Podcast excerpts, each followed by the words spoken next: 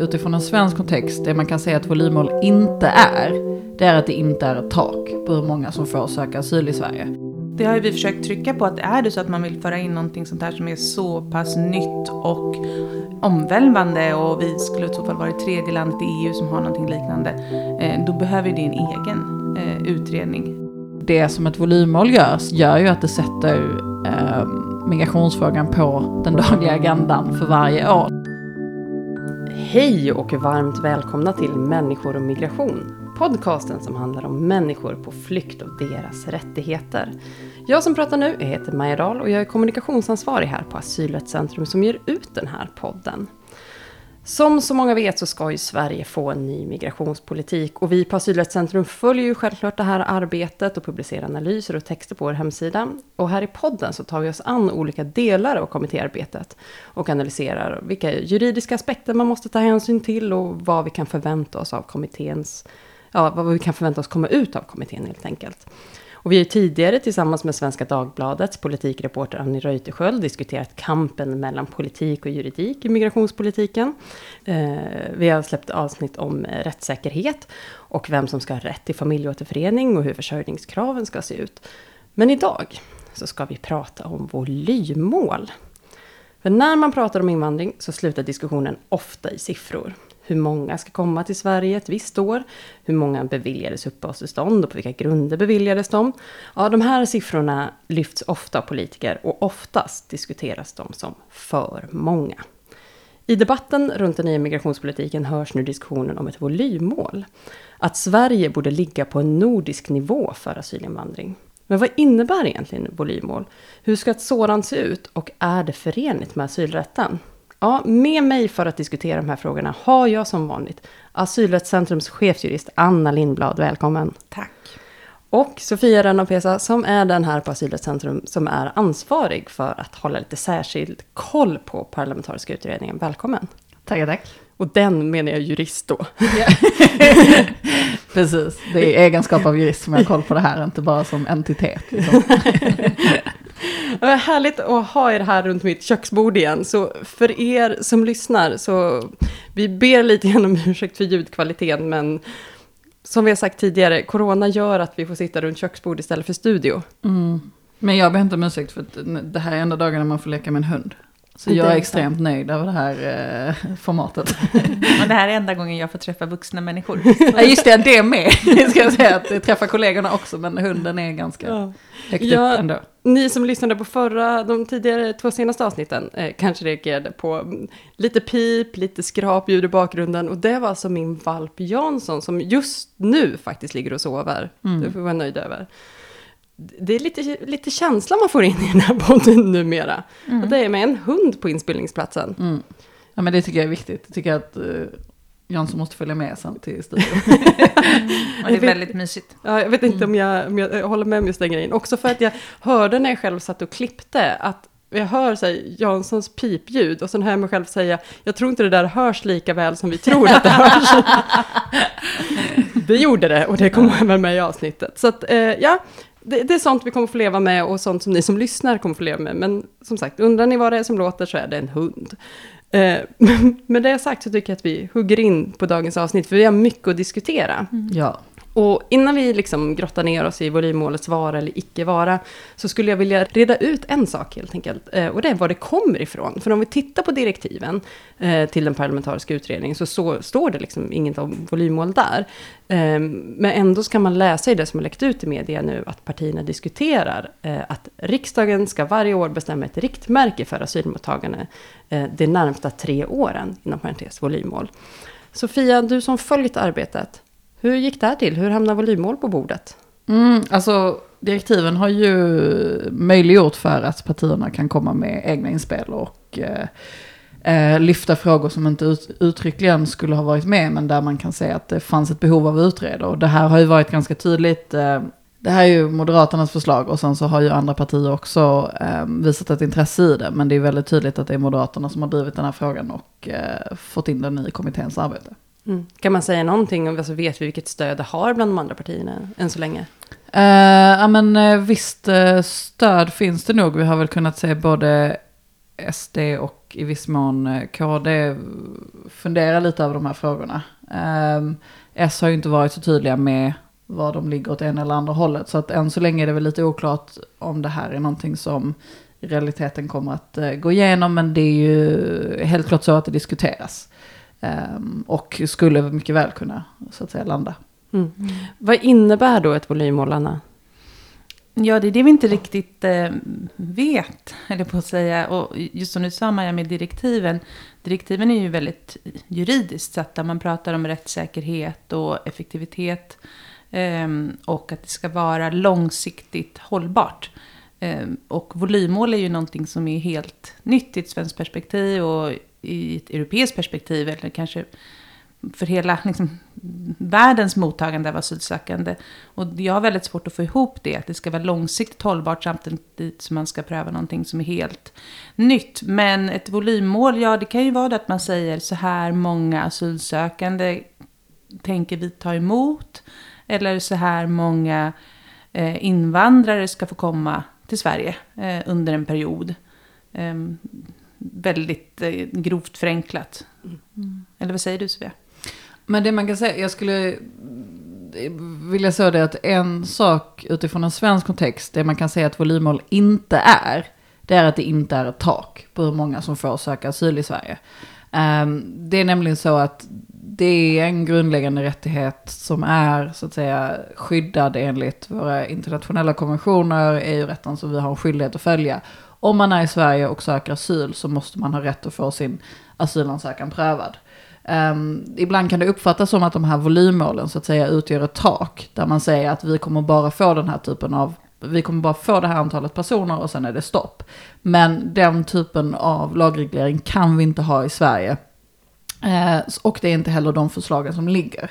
Uh, det här kan bli lite förvirring så jag tycker det är ganska viktigt att, att klarlägga det. Mm. Utan det här handlar ju om att då uh, genom att använda sig av olika incitament eller eh, ja, det är egentligen piska eller morot, alltså push och pull-effekter. Eh, genom att använda sig av det så vill man då göra det mindre eller mer attraktivt att komma till Sverige. Så att det man kan reglera mm. med volymmål är alltså hur man, att folk ska vilja komma hit eller inte. Men man kan inte göra någonting åt liksom, asylsökande processen när personer väl har kommit till Sverige. Mm. För nu var ju du lite grann inne på det, du pratar ju ändå liksom, det vi pratar om jämt här i, i podden såklart, asylrätten. För det finns ju de som säger att volymmål inte är förenligt med asylrätt. Mm. Eh, har de rätt?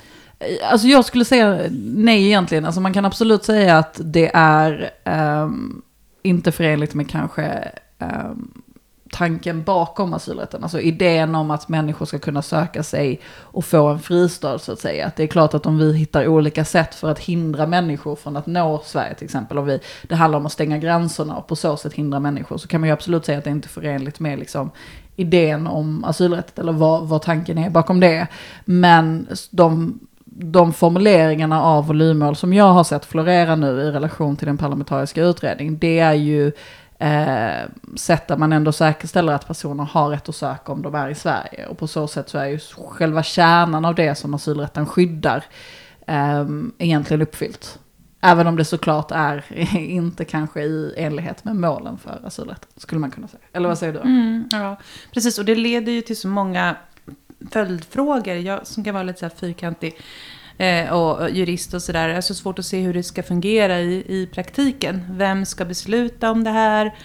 Eh, ska Migrationsverket lämna underlag? Det tror jag inte att de är så pigga på. Hur ska det se ut i förhållande till riksdag och regering? Vem ska göra prognoserna? Ska det vara en årlig siffra? Tänker jag mig mm. i så fall att man måste laborera med. Och hur ska det gå till i Migrationsverkets handläggning? Mm.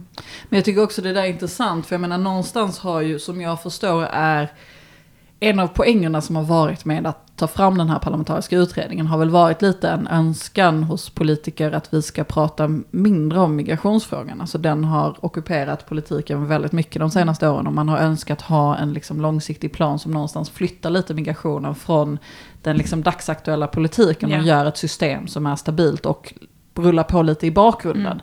Mm. Um, men, men det som ett volymmål gör, gör ju att det sätter eh, migrationsfrågan på den dagliga agendan för varje år. Därför Yeah. att varje år ska man då diskutera men hur många personer ska komma in, vilka olika förändringar ska vi då göra i, i, i våra lagar och regler för att säkerställa att färre kommer eller fler kommer och så vidare.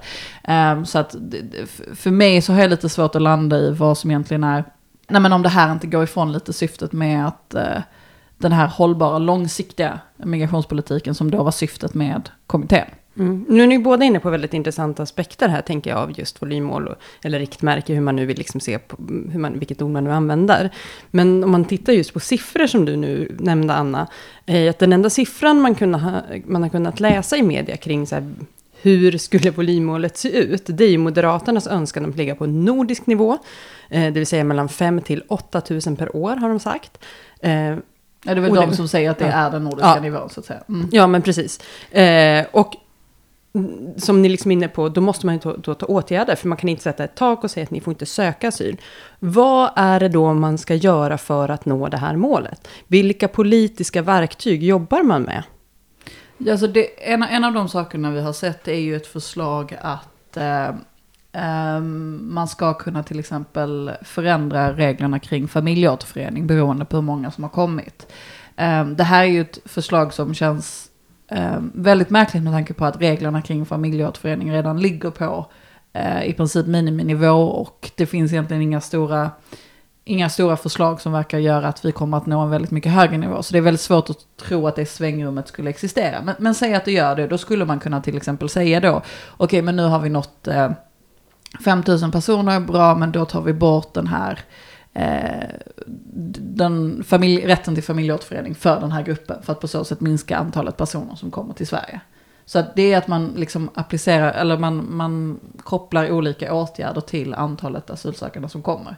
En annan sak är ju väldigt enkel att göra som man har gjort tidigare, att, att stänga gränsen. Så att folk inte kan söka asyl i Sverige. Eh, det skulle ju såklart påverka eh, Öresundsregionen. Eh, jag vet ju, det har ju varit väldigt tufft för regionen, den här kontinuerliga liksom, stängningen.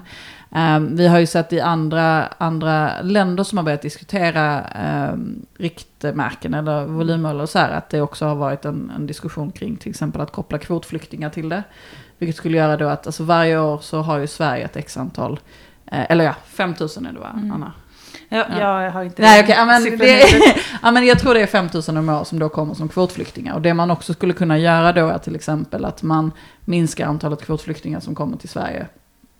Eh, beroende på hur många som kommer till Sverige. Så att det finns ju ett visst antal liksom, åtgärder som då sätts in om man tycker att man har nått upp till eh, det antalet som Mm. man önskar ha i Sverige. Liksom. Och precis som du sa tidigare Sofia, så betyder det att vi fortsätter med den här eh, migrationslagstiftningen som vi har hållit på med nu sen eh, 2016. Varje år, ny lagstiftning, nya förändringar, nya krav och vi kommer ju inte ur det. Och det är tillräckligt svårt och komplicerat som det har blivit nu.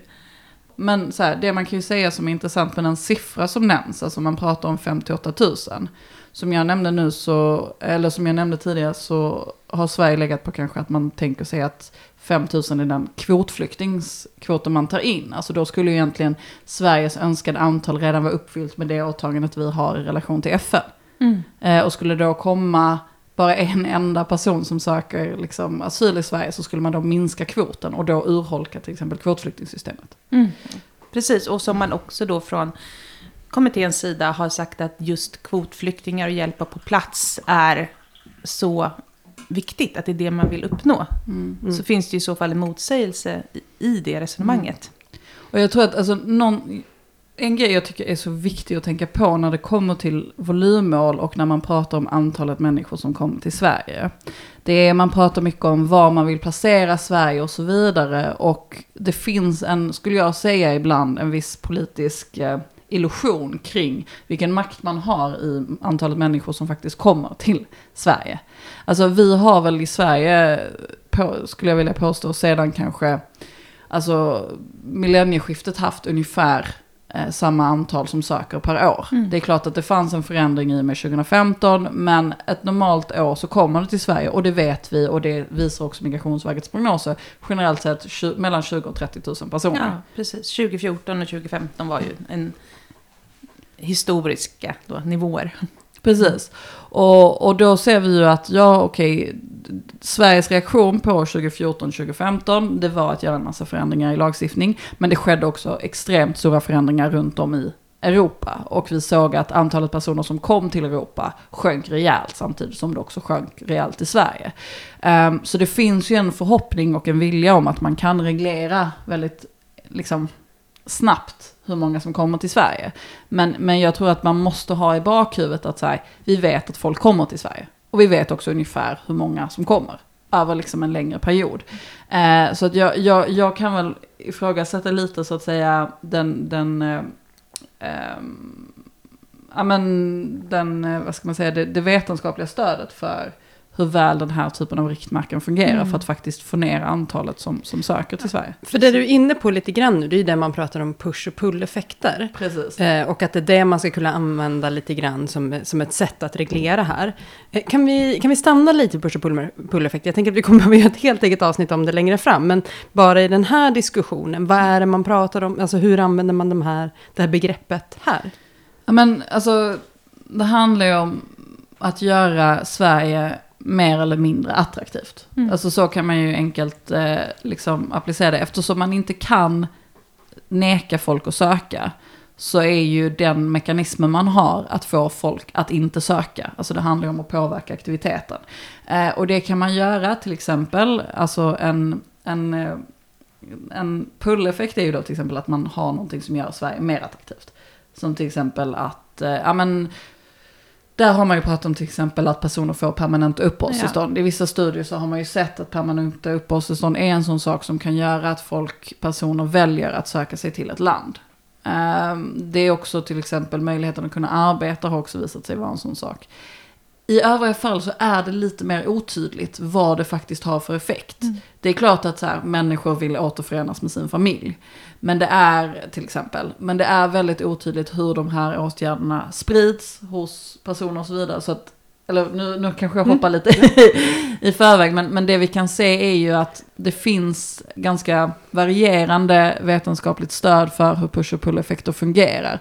Därför att det finns väldigt mycket som kommer emellan. Till exempel hur informationen sprids. Um, personer på flykt gör ju sina val baserade på väldigt många olika faktorer. Det kan ju komma in till exempel att man får felaktig information av en smugglare. Eh, rykten om vad som faktiskt händer i ett land kan förändras väldigt mycket beroende på liksom hur landet uppfattas i övrigt. Jag menar det måste vi komma ihåg att här, Sverige är ett land med gott anseende mm. runt om i världen. När vi pratar med personer som, som har, har flytt hit och vi pratar med dem varför de valde Sverige. Så är det i många fall liksom jag tänker att det här är ett land med mänskliga rättigheter, med goda värderingar. Alltså den typen av land man kanske vill bo i. Mm. Uh. Ja, vi har ju också erfarenhet av att ta emot asylsökande eh, från många, många år och, och överinvandring också. Så vi har ju stora grupper av vissa eh, ja, medborgare från vissa länder i Sverige. Mm. Eh, och det är ju självklart att man, eh, när det finns då en, en, en diaspora, att man vill eh, ta sig dit för man känner till landet. Men vi har ju också eh, medborgare från länder som inte tar sig till Sverige, som tar sig till andra länder. Vi har ju inga, ingen stor invandring till exempel från, av personer från Nordafrika eller vissa asiatiska länder som de har till exempel i i Storbritannien eller stora grupper från centrala Afrika som man har i Frankrike. Så jag tycker precis som du Sofie att analysen blir alltför ofta väldigt eh, platt när man mm. pratar om push och pull-effekter. Man tittar inte på varför personer inte tar sig till Sverige till exempel. Mm. Ja, men det är ett väldigt svårmätt instrument. Mm. Uh, och det gör ju också så här, um, är det man, man riskerar ju väldigt mycket samtidigt när man använder sig av de här åtgärderna. För som sagt, det handlar om att göra Sverige mindre attraktivt. Vilket är ju ett fint sätt att säga att vi gör det mer ogästvänligt. Alltså mm. vi gör situationen svårare eller liksom mindre bra för de som är här. För att det är ju de som får ta konsekvenserna av att man vill göra situationen sämre. Det är ju till exempel om vi då tar bort familjeåterförening. Så blir det ju för de som redan är här någonstans. Som då inte får möjligheten att återförenas till exempel. Mm. Och det är ju frågan om vi vill ha en rättighetskatalog som är kopplad till liksom att, att göra Sverige mer eller mindre mm. trevligt. Liksom. Och det blir också svårt att tänka på. Nu kommer ju här kanske en mer politisk än juridisk analys, men Eh, att när man pratar om att anledningen till att vi behöver ligga på de här nivåerna handlar ju om att, det bättre, att vi, man ska liksom göra det så bra som möjligt för de som är här att på så bra sätt som möjligt integreras i samhället. Vi kan inte ta emot fler förrän vi har integrerat de som finns här. Och samtidigt ska man göra det så svårt som möjligt för dem när de kommer hit. Alltså de två sakerna hänger ju inte riktigt ihop. Nej, det är ju, det är ju svårförenligt någonstans. Och, och jag kan väl uppleva att, att uh, volymmål i vissa mån kan... Alltså det, det är ju fullt begripligt att, säga att det finns politisk oenighet om hur många så att säga, som, som ska komma till Sverige. Så att säga. Det, det är en diskussion mm. som förs och det, det, så är det. Liksom. Men, men man måste också vara försiktig och stanna upp någonstans och säga men vilka metoder använder vi? Jag, jag skulle säga att så här, metoder som, som hoppas kunna liksom utradera att, att migration sker. Och att kunna liksom försöka så att säga se till så att, jag, jag skulle säga att det, det är liksom lite bristande, eh, jag, jag, saknar liksom lite analysen kring att det faktiskt går. Mm. För att jag menar det, det vi ser i, och det här måste vi ändå liksom, så här, anledningen till att färre människor kommer till EU det är för att EU har ett, liksom, en överenskommelse med Turkiet. Turkiet som liksom, bara för några veckor sedan så rapporterades liksom om att det, det skedde skjutningar liksom, av flyktingar. Vi har liksom pushbacks från liksom, båtar som tvingas tillbaka till Turkiet. Vi har liksom, flyktingläger i Grekland. Eh, där människor lever under helt vidriga förhållanden. Där de inte kommer loss på grund av den här överenskommelsen. När vi har liksom extremt utsatta situationer. Framförallt nu med liksom när vi ser covid-spridning. Att liksom det, det är sådana extremt obehagliga situationer vi är i. Och jag menar det här är ju en förutsättning för att vi blockar människor från att komma till Europa. Så jag tror att vi måste också vara extremt medvetna om att här, alla åtgärder vi ser, vi som är i Sverige, vi eh, ser ju inte riktigt konsekvenserna alltid av vad det innebär att så här, skapa begränsningar. Men de är ju extremt tydliga för liksom, personer vi är i kontakt med i, i Grekland eller i Turkiet eller liknande. Mm. Ja, och det här, om man backar bandet lite, det här med nordiska nivåer det är ju otroligt eh, svårt tycker jag att, att, ta till sig det resonemanget. När man tittar på Norge som inte är med i EU, Danmark som har massa undantag som de har förhandlat fram under åren i förhållande till eh, e EUs direktiv. Finland som ju har varit historiskt för sitt eh, extremt låga eh, mottagande och sen Island som man ju inte kan ta sig till förutom då eh, med, med flyg. Så vad är det nu som säger att vi ska ligga på nordisk nivå? Borde vi inte ligga på en, eh, en nivå eh, som är i förhållande till andra länder som har en, skulle jag säga, stolt tradition att faktiskt ta emot asylsökande. När man tittar på Nederländerna, Frankrike, Tyskland. Är det inte där vi vill ligga?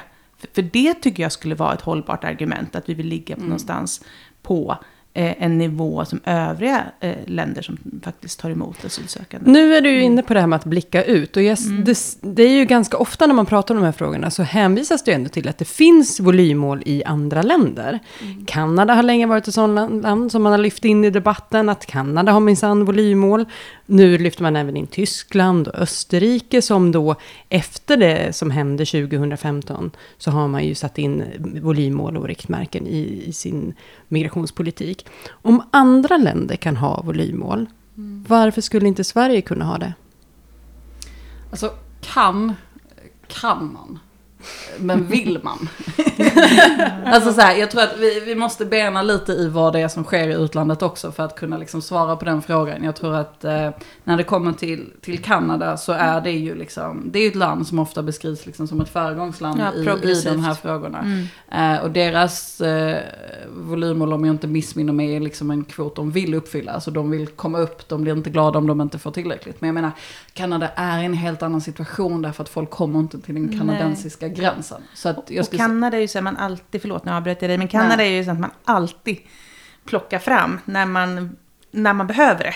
När man pratar ja. om migrationsrätt, man pratar om sponsorkrav, det är så här, titta på Kanada och eh, community sponsorship, ja men Kanada och så har vi nu, nu senast det här med volymmål och riktmärken, ja men det finns i Kanada. Men det är helt andra förutsättningar. Ja. Eh, än ett land som Sverige som dessutom är medlem i, i en europeisk union. Mm.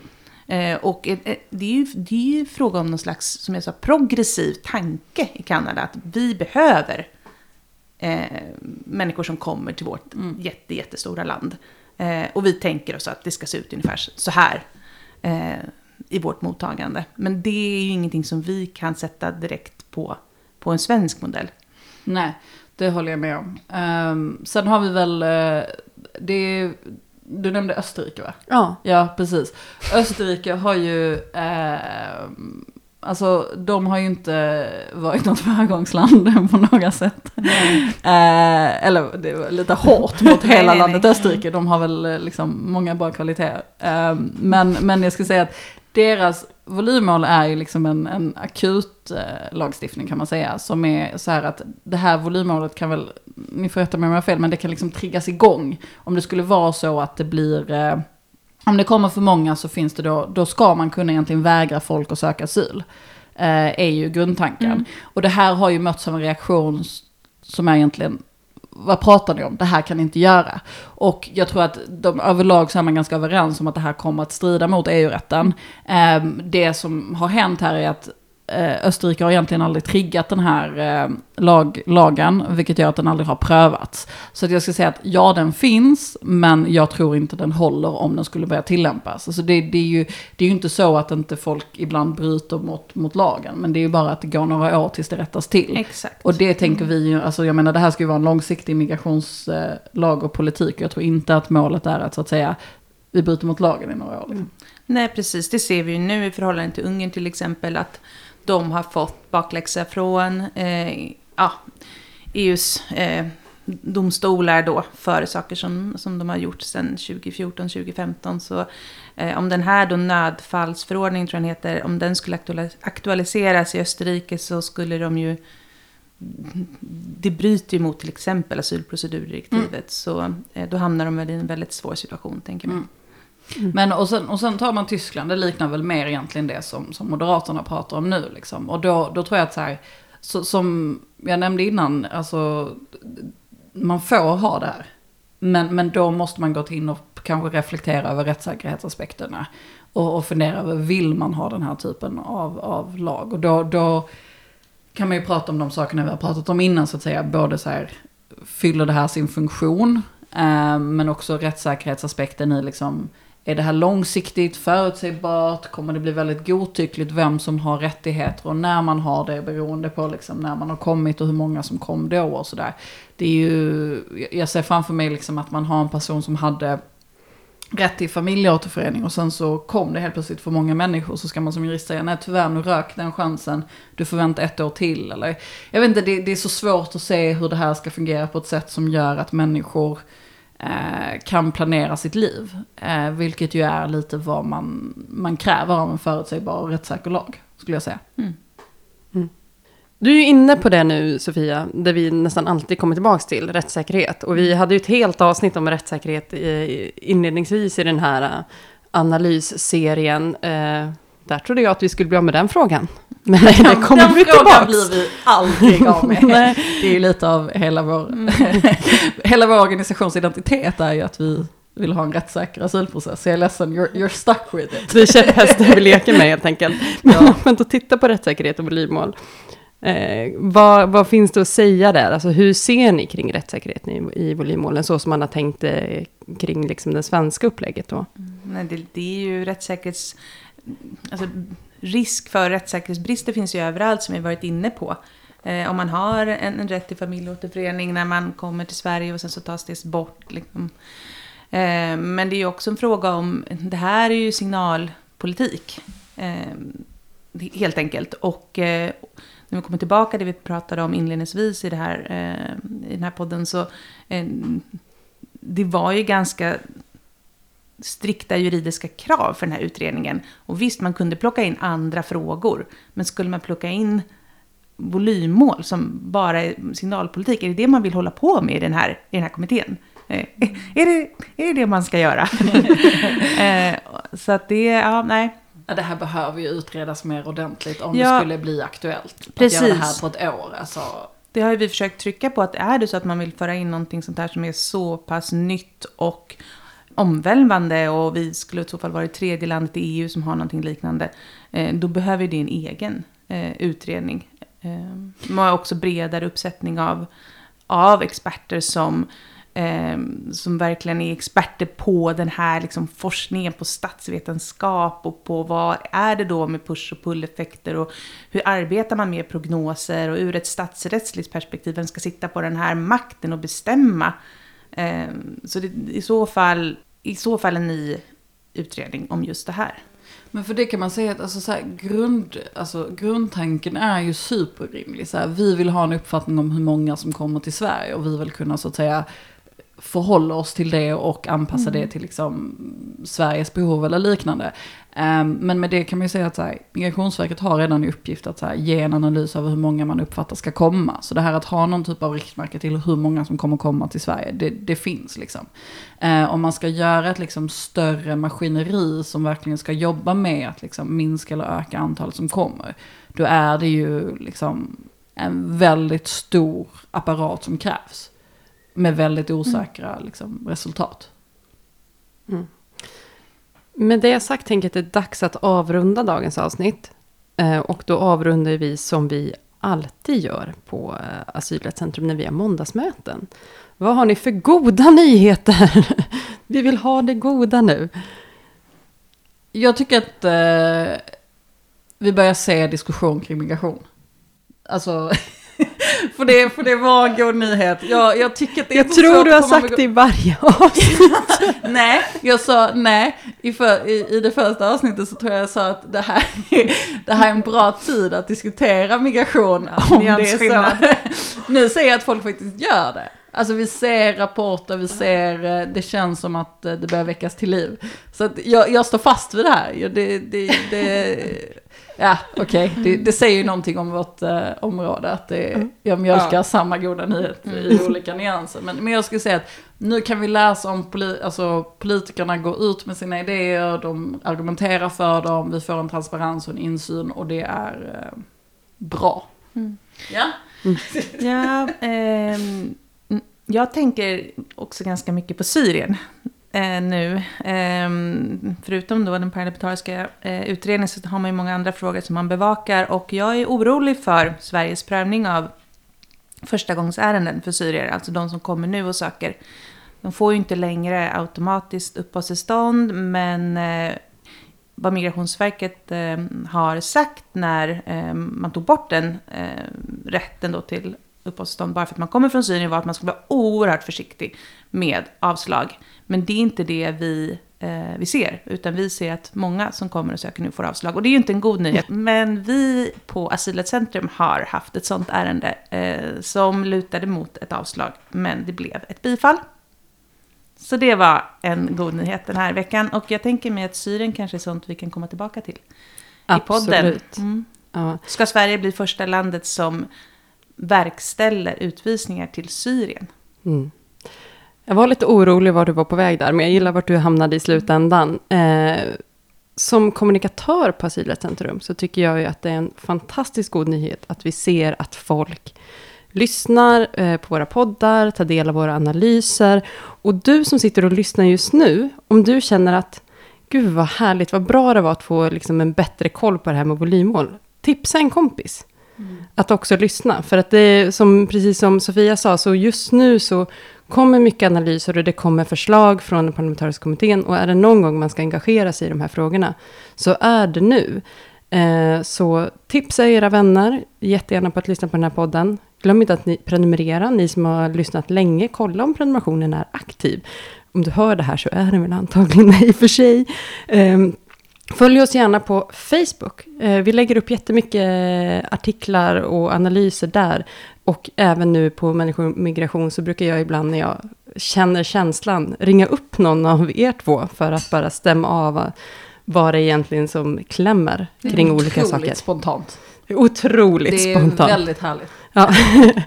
Eh, så, så följ oss jättegärna på Facebook. Människor och migration heter vi där. Eller följ Asylrättscentrum också. Det finns ju också såklart på Facebook och på Twitter.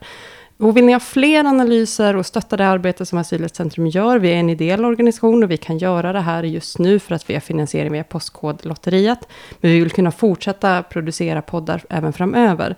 Så får du jättegärna stötta vår verksamhet och det gör du genom att gå in på sverf.org och klicka på stöd och så hittar du mer information där.